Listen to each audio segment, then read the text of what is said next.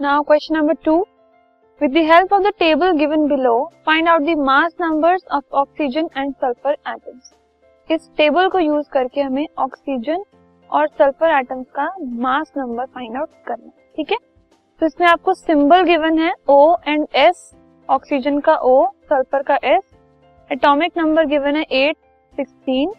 number of protons number of neutrons number of electrons ठीक है इनको यूज़ करके हमें मास नंबर निकालना है पहले ऑक्सीजन का। सो मास नंबर होता है number of protons plus number of neutrons तो इस केस में आप देखो ऑक्सीजन के लिए नंबर ऑफ़ प्रोटॉन्स है एट नंबर ऑफ़ न्यूट्रॉन्स है एट तो हो गया eight plus eight sixteen oxygen का मास नंबर है sixteen sulphur